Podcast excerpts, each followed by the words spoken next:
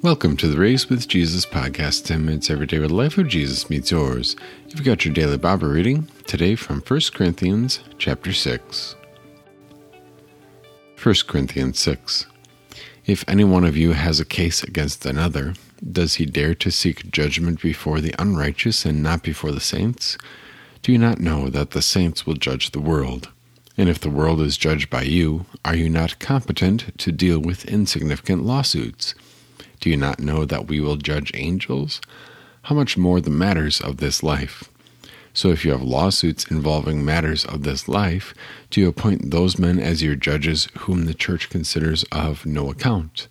I say this to make you feel ashamed. Is it really the case that there is not one wise man among you who would be able to decide a dispute between his brothers? Instead, brother sues brother, and that in front of unbelievers.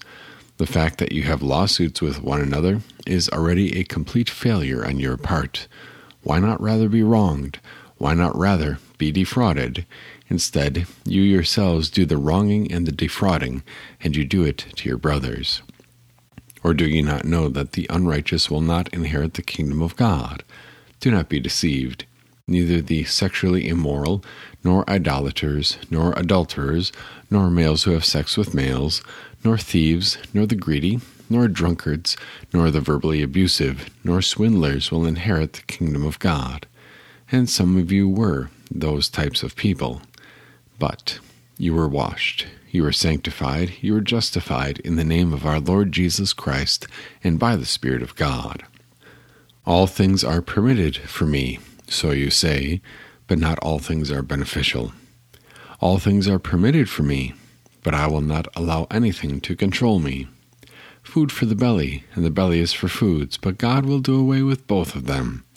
However, the body is not for sexual immorality, but for the Lord, and the Lord is for the body. God raised up the Lord and will also raise us up by his power.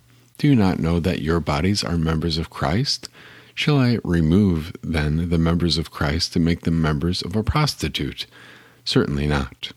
Or do you not know that he who is joined to a prostitute is one in body with her?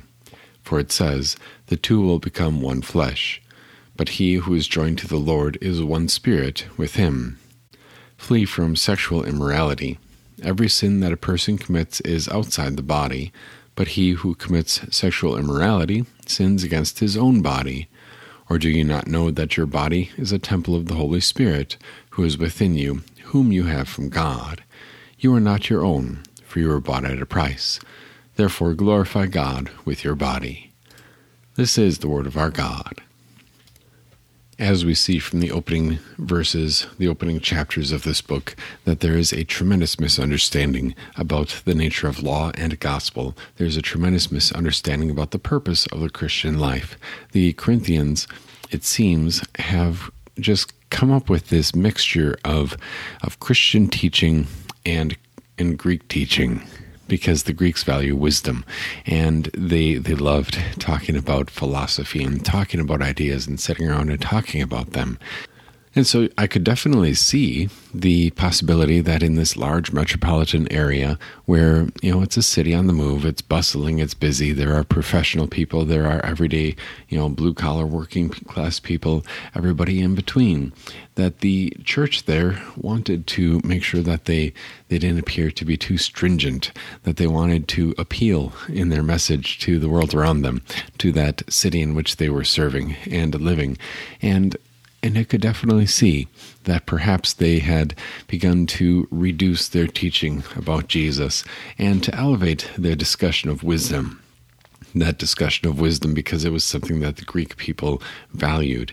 And rather than rather than a congregational proclamation of I died to sin, I have been buried with Jesus, I have been raised with him in holy baptism, they they talk about Jesus they await his return.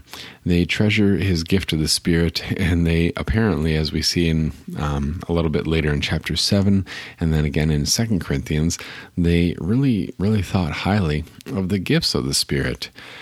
But they didn't treasure Jesus particularly as Savior, but simply as the giver of knowledge.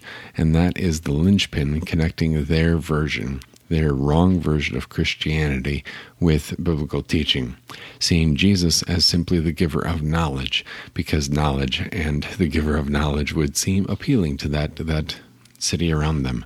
It would seem as something that would be palatable rather than something that would drive people away by their message. They exalted Christ as the giver of knowledge, and then they treasure the gifts of the Spirit primarily as a means to know about God, as the way to wisdom. And so, at the apex of their theology, at the peak of their theology, was that idea of wisdom rather than the glory of God. Wisdom that is wisdom for me, my knowledge that I have, rather than saying, I live to glorify God. And I glorify God every time that I, yes, I live according to His word and to His will, because God is the one who justified me, who washed me, who sanctified me, and who continues to work through me to give Him glory. And their concept? Well, I live because God has given me this special wisdom, and this special wisdom has set me free from the stringent constraints of God's law. And that's part of, I think, what's going on in the background here. No, they didn't necessarily say that they were set free from all aspects of God's law, but certainly, certainly they think that they don't have to listen to God's law. And that's what we have with this case of really three major aspects of immorality. The last chapter talking about the man who had his father's wife. This chapter talking about lawsuits and then talking about sexual immorality a little bit more broadly. That discussion of lawsuits, you can see the irony as Paul talks about wisdom and as Paul talks about um, people who are insignificant he says, "Do you do you not know that the saints will judge the world? Dare you seek judgment before the unrighteous and not before the saints?" And that emphasis as Paul writes here in 1 Corinthians 6, that emphasis on the saints, that these are people whom Jesus has washed. These are people who have been washed and who have been set free and set apart and sanctified. That emphasis is on the status that God has won and done for them not on the measure of their wisdom or the lack thereof. And if the world is judged by you, are you not competent to deal with insignificant lawsuits? Do you not know that we will judge angels? And that that reference probably to um, Judgment Day, after we have the, the separation between between the sheep and the goats, the believers and unbelievers, and that final element before you know before there's the final departure, when Jesus says, "Depart from me," and the saints and the believers on His side will stand there cheering that yes, God's judgment is just, and yes, God's judgment is good, and we will stand there cheering that that God's judgment is correct and Paul says, if you have lawsuits involving matters of this life, why don't you involve those people that are even of low account? Because we don't judge according to a measure of human wisdom, but rather according to the work of God through his word and sacrament. And then the other aspect of that, he flips it around. It's not just a matter of judgment, but of Christian love, that I would rather be wronged than to do anything that would fracture the fellowship that we share. And with both parties saying that in this apparent lawsuit, each one saying, I'd rather be wronged, then that would come to a fairly quick conclusion. A fairly quick conclusion that we don't have to be squabbling and arguing about this. We can settle this in with some congeniality. And then the last part, the last uh, portion of this chapter, Paul quotes back at them a number of things that they say, and I and I added that phrase "as you say" to kind of hopefully bring that out in verse twelve. All things are permitted for me, as you say. All things are permitted for me. A little bit later, there in verse twelve, and then the other the other mantra that they seem to have glommed onto. Foods are for the belly, and the belly is for foods, but God will do away with both of them. And so there they have this idea of wisdom, that they have a higher wisdom, that they have a better wisdom, and that they they see that God had done away with the Old Testament ceremonial law, and now they lump in with that the moral law that discusses the proper use of the body. And so that phrase, all things are permitted for me, it hinges on the idea of I have the wisdom to use my freedom as I see fit. And Paul says, well, not all things are beneficial. And Paul says in verse 12, I will not allow anything to control me. And then finally, verse 13, they say, well, you know, my sexual activity, it's just an appetite. I just need to feed it the same way as I feed my belly. And Paul says, absolutely not. Do not think that way because because God will destroy them both. But don't you know that you will be raised from the dead? And don't you know that you are members of the body of Christ? And don't you know that you are one in spirit with Him? And don't you know that sexual immorality is a sin against your own body? And after he says all that, he concludes with this beautiful statement You are not your own, for you were bought at a price, therefore glorify God with your body. The grace of our Lord even extends to one's body, that we live for the Lord. As he says in verse 13, the grace of our Lord marked this body for resurrection and eternal life, made it a member of himself and a temple of the Holy Spirit, a place of sanctity. No longer something for us to do with as we please, that we are not our own, rather, that we are in our body an instrument of worship. But I think as we kind of wrap up today, this is something worth talking about for sure. That um, that the sins against the body, that the whole category of sexual sins are particularly enslaving. And Paul notes that here, that there are some sins outside of one's, one's body that are different. You think about theft. You think about even even murder. You think about disobe- being disobedient to authority, or sins against the eighth commandment with um, reputation and false testimony. But sins here related to the use of the body, the godly use of the body, and the sixth commandment about adultery. These sins are particularly ensnaring. And in Corinth, it showed up with prostitutes. In the modern day, well, maybe prostitution isn't as familiar for most people, but at the same time, there's the danger of of what, that that device we have in our pockets, that pocket computer known as a cell phone, and the temptation that can be found there. There are all sorts of ways that the tempting snare of sexual sin can creep into one's life, and even especially at a young age. When I was growing up, um, the average age for first exposure to pornographic material was sixth grade, and since then it has reduced down to third grade. And, you know, smartphones and tablet technology has certainly hastened that along because now there's there's an easy market for it.